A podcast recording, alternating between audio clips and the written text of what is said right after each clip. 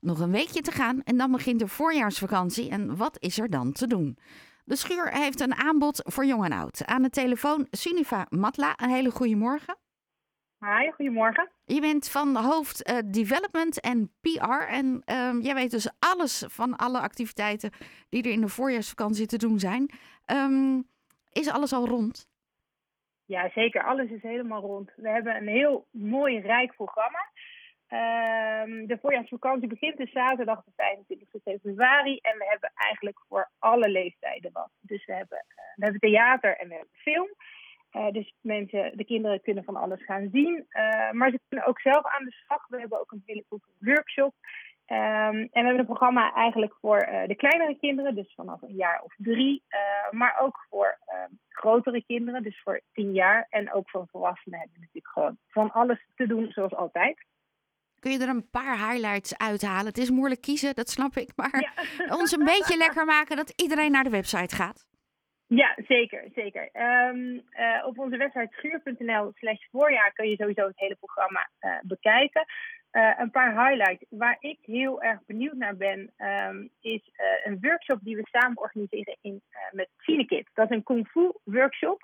Um, we spelen eigenlijk, de, of we vertonen de film Kung Fu Leeuw. Die is voor 8 plus, die is heel goed ontvangen.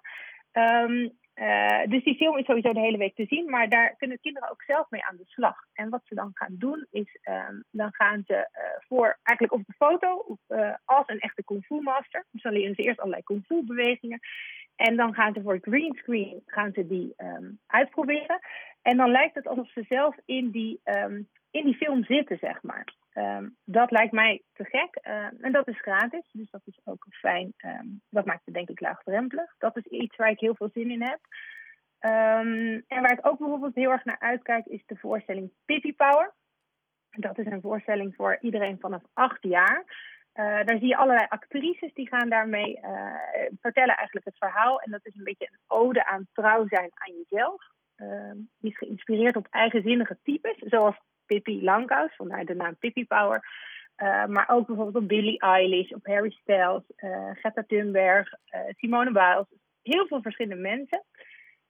en daarmee gaan ze eigenlijk kijken, hoe, hoe is dat nou? Wat is nou echt jezelf? Wie ben je dan? En hoe, hoe sta je krachtig in het leven? Volgens mij is dat een hele bijzondere voorstelling. dus dat zijn onder andere twee dingen waar ik me heel erg op verheug. En kinderen die een Haarlem of een Zandvoortpas hebben, dat heeft ook nog uh, invloed op de prijs die je betaalt voor een toegangskaartje?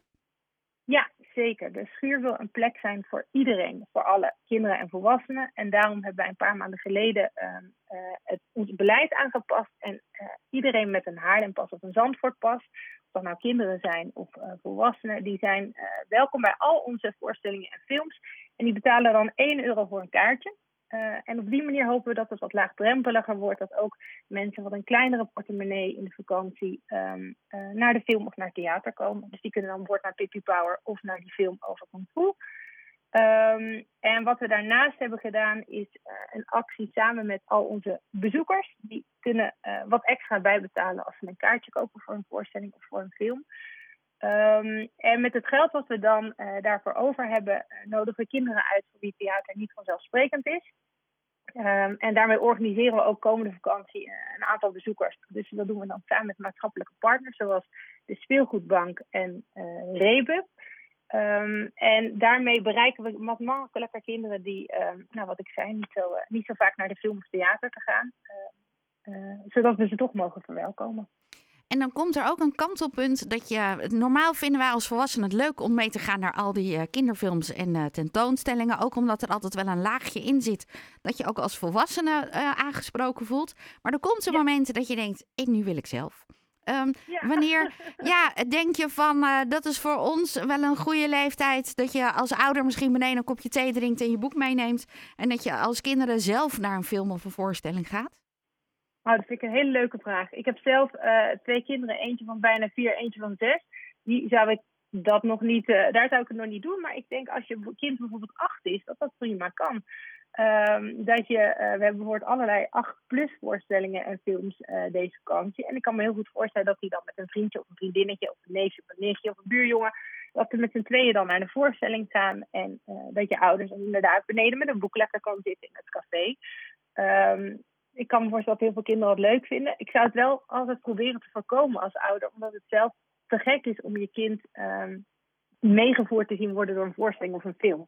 Dat is nog anders dan dat je thuis op de bank zit, maar in het theater, als het echt voor je neus gebeurt en gecreëerd wordt, dan is het te gek om je kind daar helemaal in mee te zien gaan. En dan kan je ook heel mooi daarna daarover spreken, over onderwerpen. Dus met zo'n Pippi Power als uh, wat is jouw kracht? Of wie bewonder jij? Of wat vind jij stoere, eigenwillige types? Um, dus daardoor vind ik het altijd heel leuk om daar wel bij te zijn. Maar ik kan me ook heel goed voorstellen dat mijn dochter ook als ze achter is deed. Doei, ik ga liever alleen. ik weet nu de route. Ik weet de route. Ik weet hoe het werkt. Hoe gaan jullie de... Ja, hoe, um, hoe sluiten jullie de vakantie af? Wij sluiten de vakantie af met een disco. Die is altijd op de zondag, einde van de vakantie. Een roemruchte disco. Die is vanaf 4 uur en die de toegang is gratis.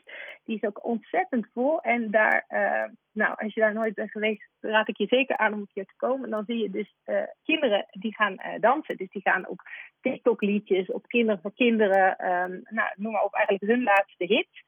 Uh, gaan ze compleet uit hun dak. En uh, de ouders die kunnen ondertussen wat drinken of die dansen mee. Of die zoeken hun kind die ergens kwijt is omdat hij te hard aan het dansen is. Nou ja, je kan je daar van alles bij voorstellen. Uh, en dat is eigenlijk traditioneel onze afsluiten van de vakantie. Dus elke vakantie is bij ons een, eigenlijk een heel rijk programma. En dan eindigen we altijd op zondag met de disco. Suniva, dankjewel voor je toelichting. En heel veel plezier in de vakantieweek. Dat gaat zeker lukken, dankjewel hè. Graag gedaan. Jorde Suniva Matla van de Schuur. De programmering staat online, maar je kan ook even langslopen hoor. Dan uh, zijn ze ook uh, altijd bereid om je even te helpen met alle informatie. Zometeen aandacht voor het Maghreb Filmfestival met uh, Hakim.